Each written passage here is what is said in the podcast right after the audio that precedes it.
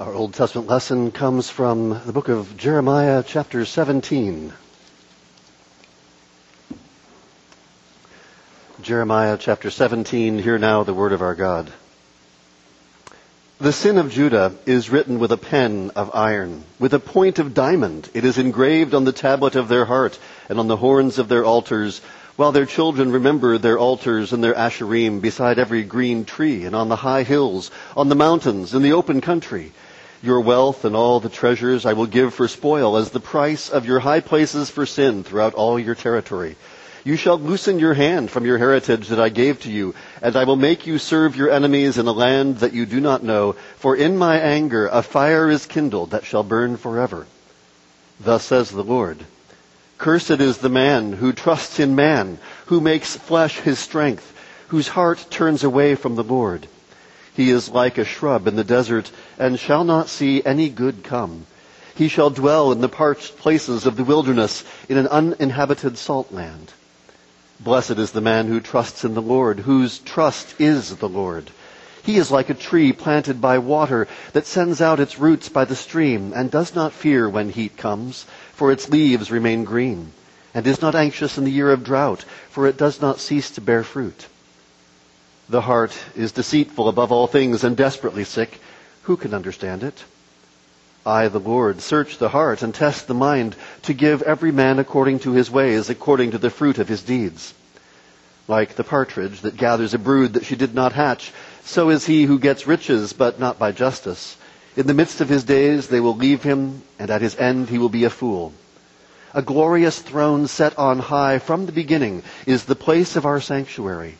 O Lord, the hope of Israel. All who forsake you shall be put to shame. Those who turn away from you shall be written in the earth, for they have forsaken the Lord, the fountain of living water. This is the word of the Lord.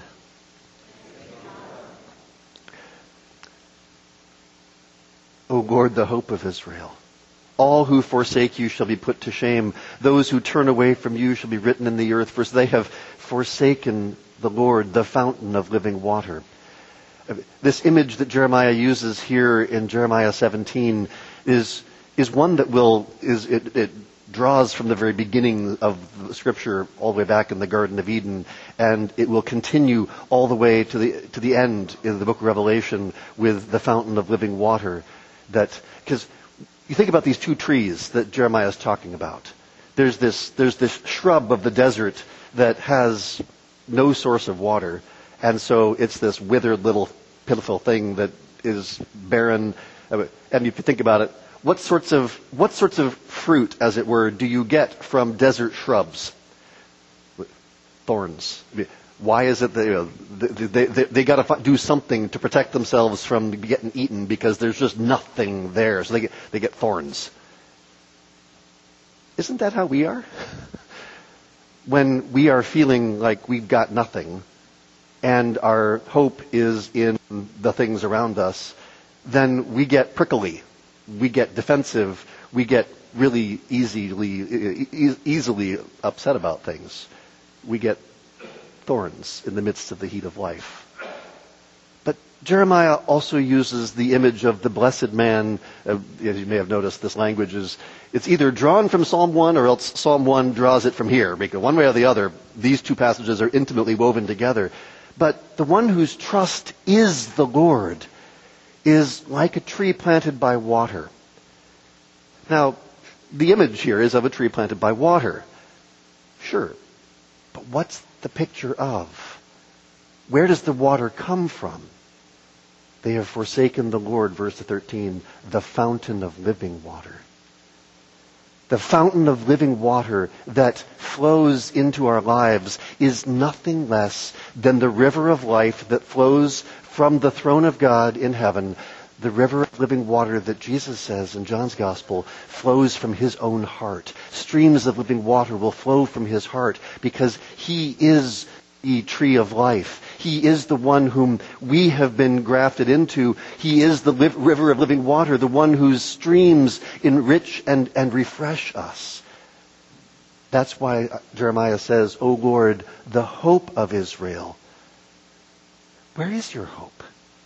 I think so often in, in our lives, we get so focused on our temporary hopes, on our temporal hopes, the things that we hope will happen, those hopes that are rather flimsy when you think about them. But the problem is when your when your hope is on getting that job or getting married or or that career advancement or that situation, it, when your hope gets focused on that, have you noticed it winds up being very much like that desert shrub again, because we wind up we wind up putting our hope in something that can't actually sustain us, can't nourish us, can't refresh us. But when our hope is in the Lord, when He is our hope, when He is that source of living water, the hope of Israel, then that hope sustains us in everything that we do. So, just to be clear, and I'm, I'm saying this right now because we're going to keep talking about this in, in Colossians, but I want to say it right up front because this is a hope that it's, it's, it, at times it will sound like, oh, Pastor, you're just talking about this, this hope that someday when Jesus comes back, everything will be right. Yes, that's exactly what I'm talking about.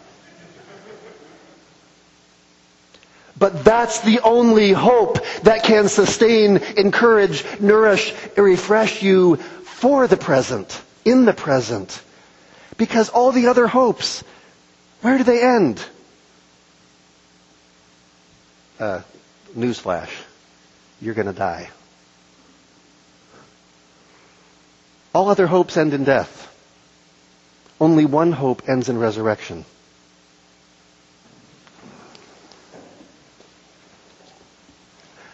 Our New Testament lesson comes from Colossians chapter 1. Colossians 1, hear now the word of our God. Paul, an apostle of Christ Jesus by the will of God, and Timothy, our brother, to the saints and faithful brothers in Christ at Colossae, grace to you and peace from God our Father.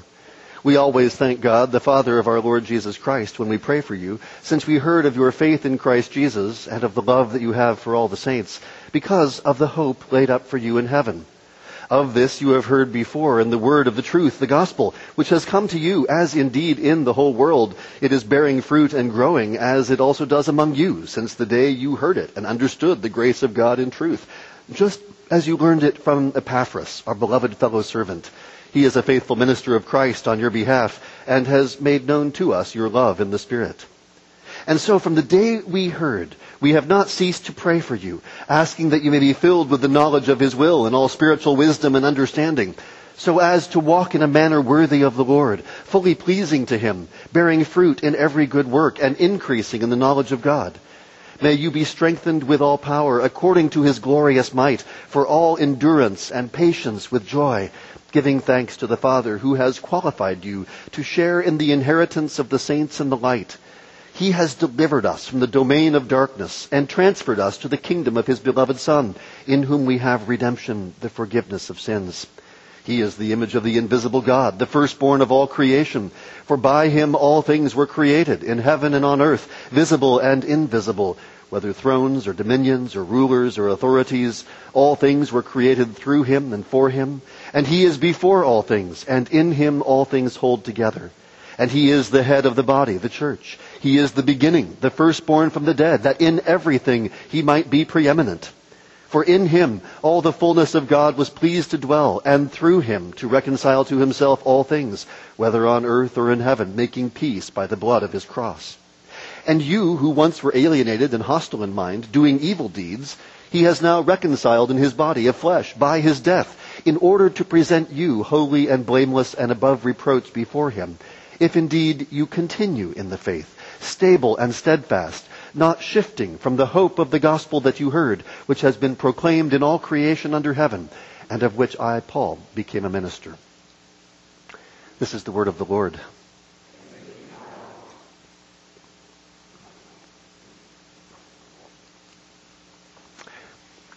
So, where is your hope? What is your hope set upon? What is the hope that keeps you going when you get up in the morning? What's the hope that keeps you going when things aren't the way they should be?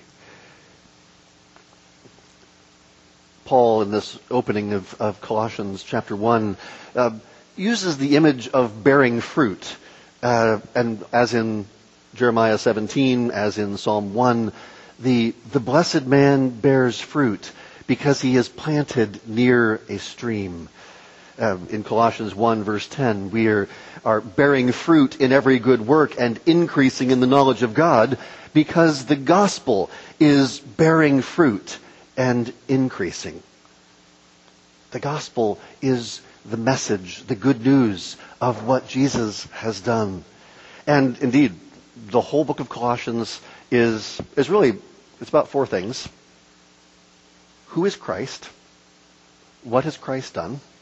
Who are you in Christ? And what does that mean for your life? That's the whole book of Colossians in four basic statements or questions. And right here in the very opening verses, Paul gets at this central theme. How can you be bearing fruit in every good work and increasing in the knowledge of God? Because the gospel is bearing fruit and increasing in you and in all the world. The Colossian congregation was fairly new. Uh, Paul hadn't been there himself, but it had been planted by Pastor Epaphras, as we hear in verse 7. Colossae is not very far from the city of Ephesus. Probably Epaphras had been converted under Paul's ministry in Ephesus and then was ordained to go to Colossae and plant a church there. And Epaphras apparently had some concerns for, uh, about false teaching that was spreading in the Colossian area. And so he came to Paul and Timothy for help. This false teaching seems to have blended aspects of traditional Jewish teaching with various aspects of Greek philosophy to create this little hybrid strange teaching. And Epaphras comes to Paul and Timothy and asks them to write a letter to his church to uh, uh, both, in a sense, ref- refute the false teaching and reground them in the gospel. So there's, there's a way in which the, the letter to the Colossians is, is one of Paul's, in a sense, simplest and clearest letters because he's writing to a church that doesn't know him personally, so he, he feels the need to sort of lay things out uh, very clearly and simply, which is useful. And, uh, and, and he comes to Paul and Timothy, and I, I, say both because the verse 1 makes clear this letter is from both Paul and Timothy. Uh, and in many, of, in many of Paul's epistles, like for instance in Galatians, he always uses I, first person singular. Here in Colossians, it's all we, except in those moments when Paul talks about his own apostleship. And so I would suggest that Timothy may have actually played a pretty significant role in writing this epistle, uh, and that's where the, we is very much uh, communicating. Paul and Timothy are writing this together to to the church in Colossae. And Paul identifies himself first as an apostle of Christ Jesus. He is one sent by Christ Jesus uh, and by the will of God. We'll see later that the Colossian church was troubled by teachers who made a, a big deal about angelic powers. Paul says, I'm an apostle of Christ Jesus by the will of God. Uh, sure. In the Old Testament, sometimes leaders were appointed by angelic visitors, but Paul says, no, I'm, I'm an apostle by the will of God himself. And Timothy, our brother, is writing this together with me, and we're, we're writing to the saints and faithful brothers in Christ at Colossae. Now, at first, uh, we can oftentimes just blow by these greetings, but saints and faithful brothers. So are the faithful brothers not saints? Or what? The, what when Paul writes to the church, he writes to them as saints. So who are the faithful brothers? Well, brother is a term that Paul sometimes uses to refer to just his fellow Christians. But when he's already used a different word to refer to fellow Christians, as in saints here, brothers is the term he uses for, his, for ministers of the gospel, basically pastors or elders. So when it's used here, he's say, in fact, he'll refer uh, other times to Timothy as our brother, how Timothy is a fellow minister of the gospel.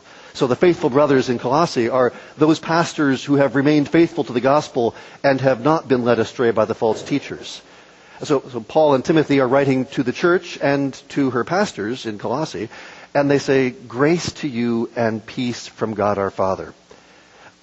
Now, Paul uses this greeting in all his epistles. We get very used to it. Oh, it's, what, it, Paul, it's, the, it's the ordinary greeting. Except nobody had ever used this greeting before. In Greek, the standard greeting is kairein, which just means greetings. Kairein sounds a lot like charis, but charis is the word for grace. So Paul tweaks the Greek greeting and gives us grace. And then he takes the standard Hebrew greeting, shalom, and just translates it into Greek, irene. And so he says he's, he's blending together a, you might say, the Greek greeting, the Hebrew greeting, and turning it into a Christian greeting. Grace to you and peace from God our Father. And he doesn't just wish them well. He blesses them with the grace and the peace of God himself. And, and then, as is common in Paul's letters, he gives thanks for his readers. We always thank God, the Father of our Lord Jesus Christ, when we pray for you. Paul is grateful to God because God is doing what he promised. The gospel is growing, increasing, flourishing, and so I give thanks for you. Now, Paul is famous for his long sentences. Uh, verses 3 to 8 is one sentence. Verses 9 to 23 is the second sentence. So, uh, but these two sentences altogether, actually, you'll notice they, they form something of a chiasm, using the sort of the same language at the beginning and then at the end, and then moving together at, to, the, to the center. And you'll you'll see Paul does this rather intentionally because he, he, he says in verses 3 to 8 how we've, we've heard of your receiving the gospel with faith, hope, and love. And so then in verses 9 to 12, he says, So we pray that you might please God, being fruitful in good works. Verses 13 and 14, because of your redemption and deliverance through the Son. And then verses 15 to 18 is really the center. By Christ, who is the center of all. And then verses 19 to 20 comes back to the theme of reconciliation by the Son. And then verses 21 and 22, from wicked works, so that you might be blameless in his sight. And then concluding with continuing in the gospel in hope and in faith. So Paul is intentionally crafting this, these two sentences in order to put Christ at the center of the sentence. He's the center of creation. He's the center of redemption. Indeed, he's the center of this paragraph. Because Paul wants you to see that Christ is the center of everything. As I said before, the whole book of Colossians can be summed up as setting forth who is Christ, what has Christ done, who you are in Christ, and what that means for your life. And so Paul and Timothy first assure the Colossians that they give thanks for them, praying for them, since we heard of your faith in Christ Jesus and of your love for all the saints, because of the hope which is laid up for you in heaven. I don't know if you've, you've noticed how often the apostles blend together faith, hope, and love. The most famous, of course, is Paul's language in 1 Corinthians 13. These three remain faith, hope, and love, but the greatest of these is love.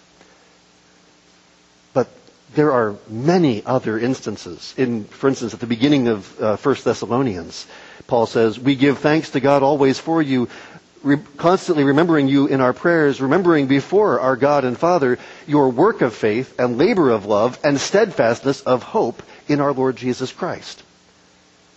Think about how Paul relates those three.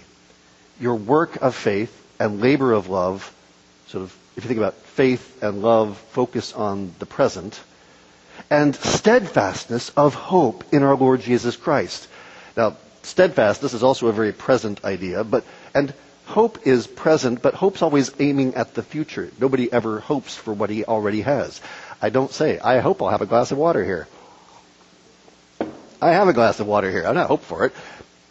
But that's where our hope is always a forward looking thing. Hope is always, you might say, eschatological. It's always pointing to the end of something. It's just, sometimes our, our eschatology is rather short sighted. Sometimes our eschatology is, I want to get married. And that's the end that we're aiming at. Or, I want my career to go in a certain direction. And that's the end we're looking at. Those eschatologies are rather flimsy. Because, okay, I mean, for those of you who are, who are married, you're like, okay, now I got married. Okay, boy, now uh, it's, there's all, it's, it's a lot harder than I thought it was going to be. And that's where it, we need to have, we need to have an end in view, a goal, a, a future that is something substantial. Uh, at the end of 1 Thessalonians in chapter 5, verses 8 and 9, Paul is warning them against losing focus. And he says, Since we belong to the day, let us be sober, having put on the breastplate of faith and love, and for a helmet, the hope of salvation. What is it that motivates faith and love?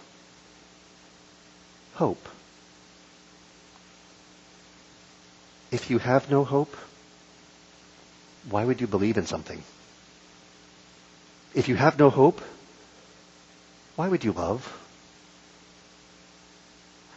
I have a friend who says basically his his he, he just he, his hope is that he will he will leave the world a, a little bit better than he found it. I mean, that's nice. But that's the biggest hope he's got. And, oh, he's trying. And, you know, all things considered, he's doing a fairly decent job. But it's really easy to get discouraged because sometimes you're like, I, I, I just, I don't think what I'm doing is working. And it's, it's not getting better. Things are getting worse. And so what's left for you then? It's called cynicism. And when you hope in something short of Jesus, then cynicism gets really easy. Paul also blends together faith, hope, and love in Romans 5. And here he sort of puts faith at the center.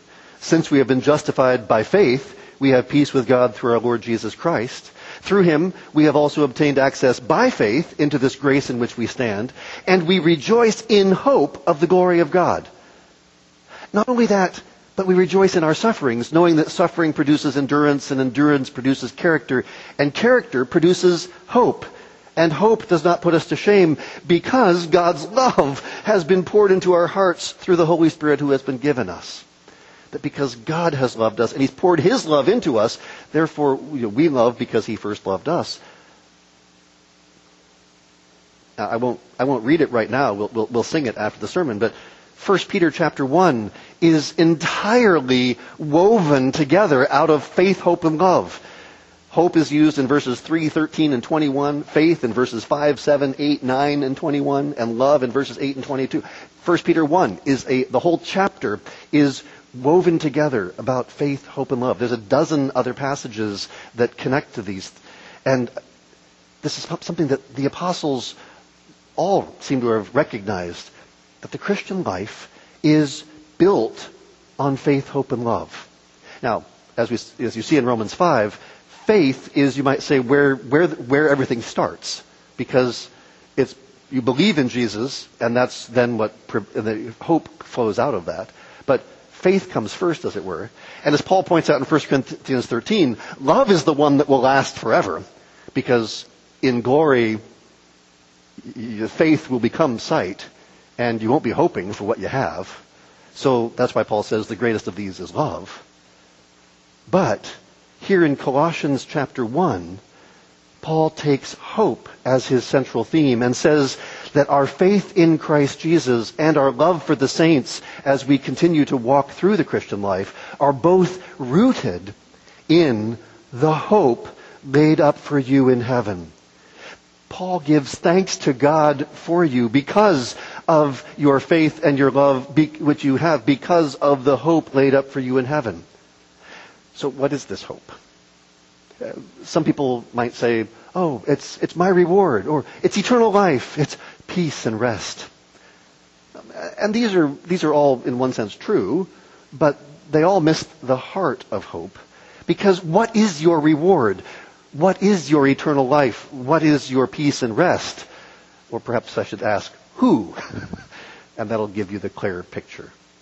Because your reward is Jesus Christ. Your eternal life is Jesus Christ. Your peace and rest and eternal bliss is Jesus Christ. I'm just going to fast forward to the center of the whole book of Colossians. If you just look over at chapter 3, verses 1 through 4, this is the very heart and soul of what Paul wants his, his hearers to, to hear. If then you have been raised with Christ, seek the things that are above, where Christ is, seated at the right hand of God. Set your minds on things that are above, not on things that are on earth. For you have died, and your life is hidden with Christ in God. When Christ, who is your life, appears, then you also will appear with him in glory. Your, your hope is not merely in Christ. Your hope is Christ. When Christ, who is your life, appears, you also will appear with him in glory. If you're putting your hope in anything else, it will disappoint you.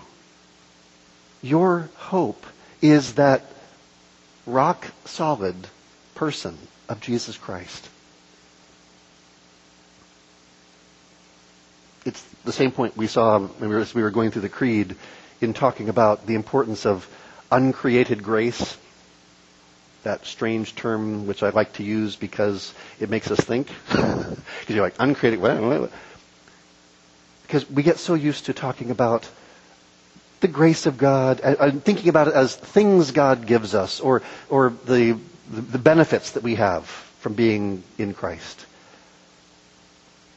But what is uncreated? Well, only God is uncreated. So God the Father, God the Son, God the Holy Spirit. That's what's uncreated. So, what is uncreated grace? The gift of God Himself. That God has not just given you stuff. He hasn't just given you a future someday. He's given you Himself in giving you His Holy Spirit as uncreated grace, as you have been joined to the life of God. Why did Jesus come in our flesh? So that He might join us to Himself so that by His Holy Spirit we might have the life of God at work within us. And Paul and Timothy point out that this is the message that you have heard. End of verse 5 there. Of this you have heard before in the word of truth, the gospel which has come to you, as indeed in the whole world it is bearing fruit and increasing, as it also does among you, since the day you heard it and understood the grace of God in truth. This is what Epaphras taught you. This, the word of truth, the gospel that has come to you, the good news that has taken root in you, and, and, and the gospel is now bearing fruit and increasing. I mean, just, just think about the image for a minute we, we tend to think of the gospel as a static thing. Here's the, the gospel is the good news about Jesus. How can the gospel increase?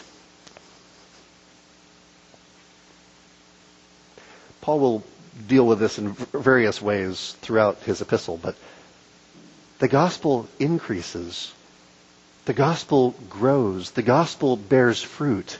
This is this is the fulfillment of what God had said to Adam and Eve be fruitful and multiply, fill the earth.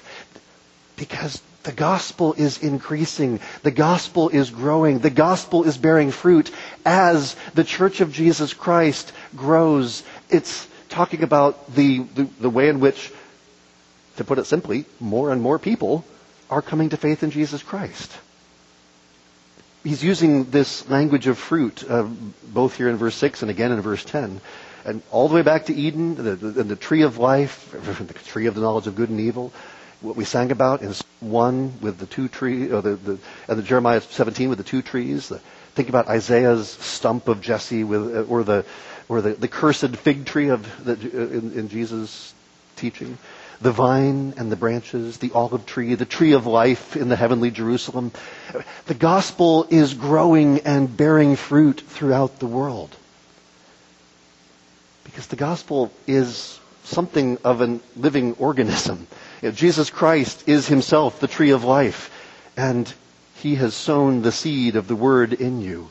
You have been grafted into that tree of life. Now you are a part of that indestructible tree that is growing and flourishing in all the world because of that river of living water that sustains and nourishes and grows the tree. By the power of the Holy Spirit. Jesus Christ has united you to himself and to one another. And that's why Paul says that you have also grown since the day you heard and knew the grace of God in truth. This isn't just bare, empty knowledge.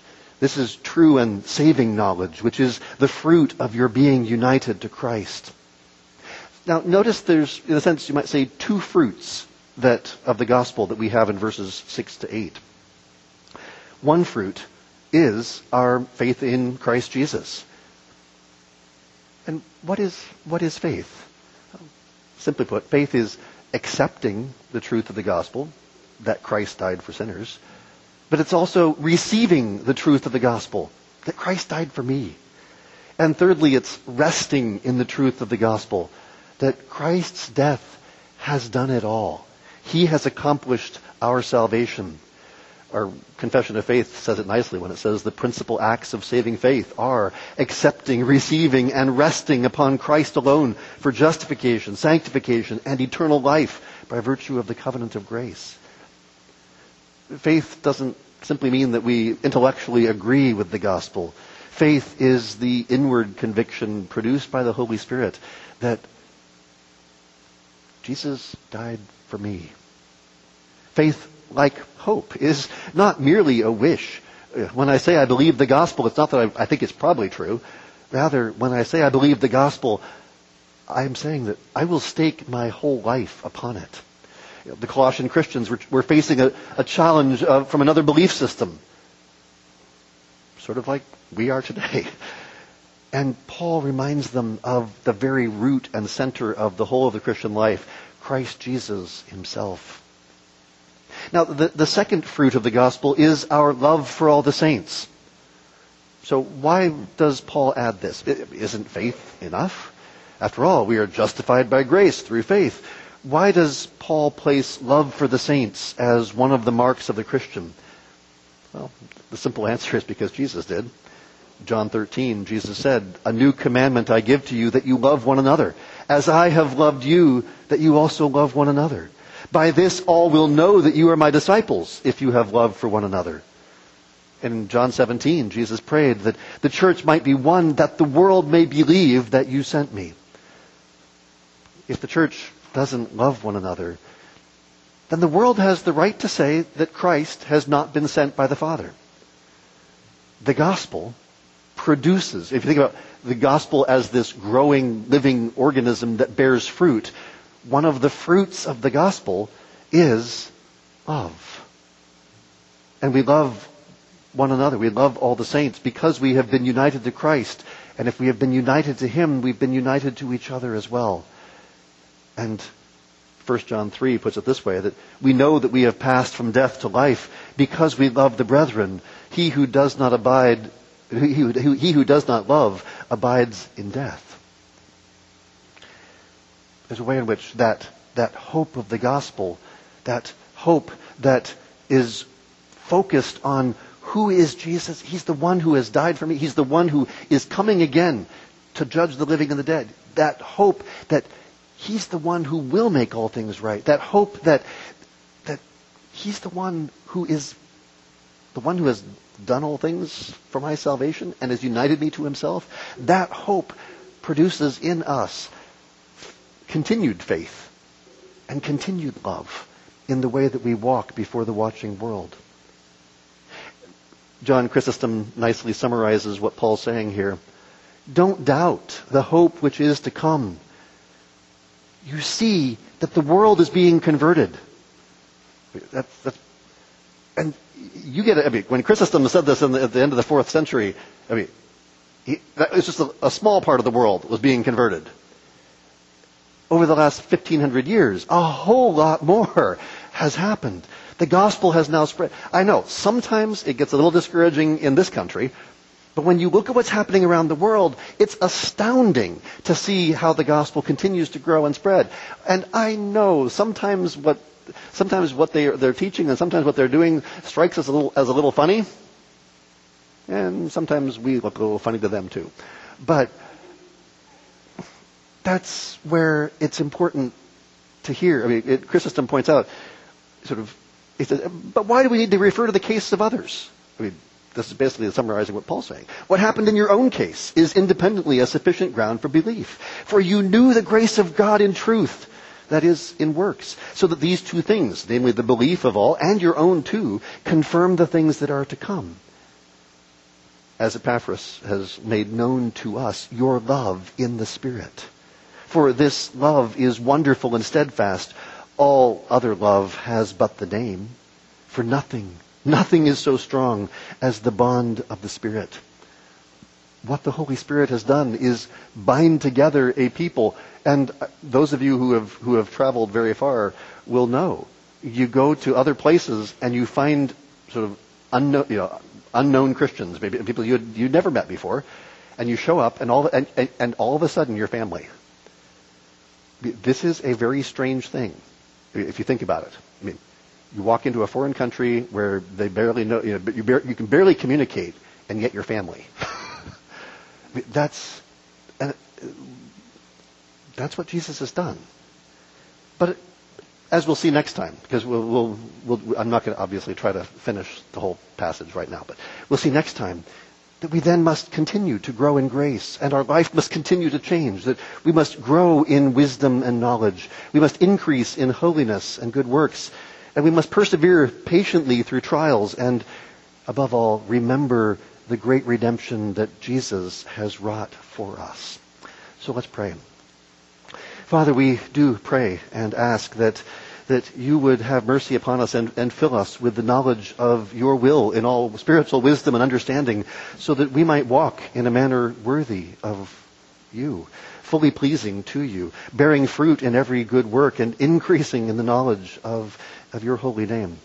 May we be strengthened with all power according to your glorious might for all endurance and patience with joy. May we give thanks to you, our Father who have qualified us to share in the inheritance of the saints in light. For you have delivered us from the domain of darkness and transferred us into the kingdom of your beloved Son, in whom we have redemption, the forgiveness of sins. And for this we thank you and praise you. In Jesus' name, amen.